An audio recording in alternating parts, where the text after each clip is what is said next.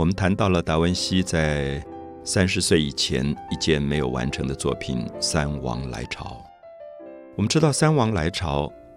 这个从东方来的三个哲学家、贤者或者博士，他们带着人间的黄金、墨药、麝香，跪在刚刚诞生的耶稣面前去朝拜耶稣。这个题材自古以来就存在，可是特别是在接近达文西诞生的前后，意大利的文艺复兴，大家特别喜欢画这个题材。为什么？如果大家去看达文西的这个未完成的画稿，你会看到有三个主要的人物，处理的都是比较年长，大概是中年以上的男人，呃，很尊贵的样子，大概都是绅士阶级。因为我们解释过，Magi 就是有知识的、有智慧的、有权力的、也有财富的人间的人。那么他们带着人间最贵重的东西去朝拜耶稣，在当时变成了大家最喜欢画的主题。我要解释一下什么原因，因为我们知道当时的教会它可以维持是需要有捐献的赞助者。我不知道听众朋友当中一定有很虔诚的基督教徒，或者有些不是教徒，所以有人对这个事件理解，有人不理解。我们到教堂，不管是天主教的教堂、基督教的教堂，那不管是参与做弥撒或者是做礼拜，最后都有一个奉献的仪式，就是有人拿着一个袋子让你丢钱进去，或者说他有一个奉献箱，你要丢钱进去。那么这个其实不同的宗教都有，佛教也有，佛教叫做供养。那么基督教当然是靠这个钱来维持教会，所以教会的神职人员他们领的薪水其实也就是从这里来的。那我们知道，尤其是在中世纪，这个钱是很大的，因为大部分的老百姓做工人或做农民赚的钱，大概都捐给教会了，因为他们觉得你辛苦在人世间赚钱，目的是为了荣耀神。为什么？因为他们当时都希望死后能够要经过一个最后的审判，能够上天堂。所以你对神好，表示你将来上天堂的机会比较多。好，我想。听众朋友们不必在意说我们赞成或不赞成这样的说法，可是至少说明了，今天像梵蒂冈还存在的这个教会，是因为全世界的教徒在捐钱，所以它才能够存在。这叫做奉献的这个东西。所以当时很多人喜欢画三王来朝，为什么？因为三王刚好代表用人间的财富去朝拜耶稣的一个现象，所以大家就可以了解到。三王有一点代表人间对神的物质奉献，因为黄金是人间的财富，可人间的财富不要留给自己，应该拿来荣耀神，所以就有这样的主题出来。所以我举最简单的例子，就在达文西之前，有一个画家叫波提采里，波提采里，可能大家有人听过这个名字，就是画那个维纳斯从海里面诞生的那个有名的画家。那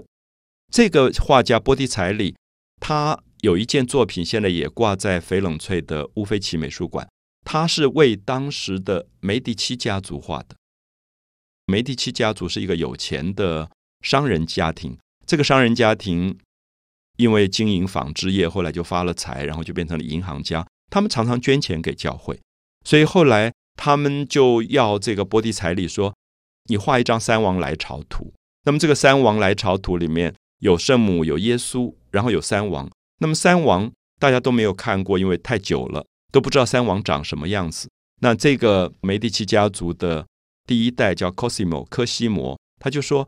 我就是三王啊，我整天捐钱给教会，所以你就把我画成三王，把我的儿子画成三王，把我的孙子 Lorenzo 画成三王。”所以我们就发现这张画很有名，就是你会发现跪在地上朝拜耶稣，拿着黄金的。这几个人就是梅第奇家族的第一代科西摩，第二代 Bedlo，第三代 Lorenzo，就是他们的三代。所以我们就觉得很有趣，就是三王来朝在当时变成了一个流行的题材，是因为教会希望有更多的有钱人来捐钱给他们。所以你把他们画成三王，有一点在鼓励他们继续捐钱，就是因为你们是三王，你们是 Magi，所以你们代表了荣耀神的那个角色。所以达文西当时也接了这样的案件，那么他当然也在思考怎么样去处理。可达文西也许并没有那么满足教会当时比较功利的或者现实的这个目的，所以在现在未完成的画稿里，你看到这三王是年纪比较大的，有一点像哲学家的三个老人，所以他的现实性比较超离出来。可是最有趣的是，我们通常看到三王来朝，哈，以这三个人为主体，就是跪在耶稣前面有三个奉献耶稣的人，那么同时旁边还围绕着一些来围观的群众，因为据说耶稣诞生了，天空出现了伯利恒之星，所以远远近近的牧羊人啊，这些人都赶来看，因为他们觉得。有一个很特别的婴儿诞生了，而这个婴儿大家都传说是将来要为人类赎罪的救世主，就是弥赛亚，所以大家都远远近近近的就奔跑来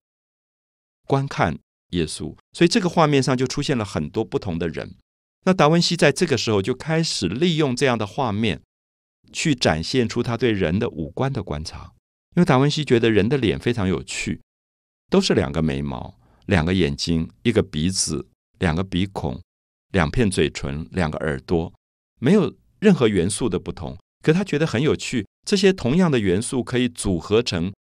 上千、上万、上亿不一样的脸。你想想看，我们站在街上看到的每一张脸都不一样，就觉得很不可思议。有时候我们觉得，哎，某两个人很像，父亲、母亲呢，兄弟姐妹会有一点像，可他还是不一样。所以达文西一直觉得。对于画家来讲，观察人的五官是一个非常有趣的一件事。就如果我今天走在街头上，我在看人的脸的时候，我就在想我如何画这张人的脸，因为每个人的脸会有不同的讯号。有的脸高贵，有的脸忧伤，有的脸很开心，有的脸很卑微，有的脸很紧张，有的脸很开朗，他有各种不同的表情。所以达文西就在这张画里，在三王的背后处理了好多好多不同的人像。那么这个也是他的一个伟大的企图。所以我们可以说，这张画虽然没有完成，可是里面所有的野心非常的大。所以我们可以说，这个年轻的画家已经把自己置放在一个挑战高难度的创作的条件上。所以我的举例是说，有一个运动员，他永远把这个跳高的标杆放在他很容易跳过的那个高度。也许有另外一个运动员，这个运动员总是把标杆放在他很难跳过的那个高度，因为他总希望他可以跳过一个他过去跳不过的那个高度。我不知道大家有没有发现，达文西是比较像第二种运动员的，就是他每一次在创作里都拉高了他自己的标杆。因为前面已经画过的，他就觉得没有意思，因为要再重复画一次，他觉得不好玩，所以他在里面就做了一个高难度的挑战，所以有时候也真的就跳不过。可这个跳不过里面，也让你感觉到他的野心跟企图心的伟大。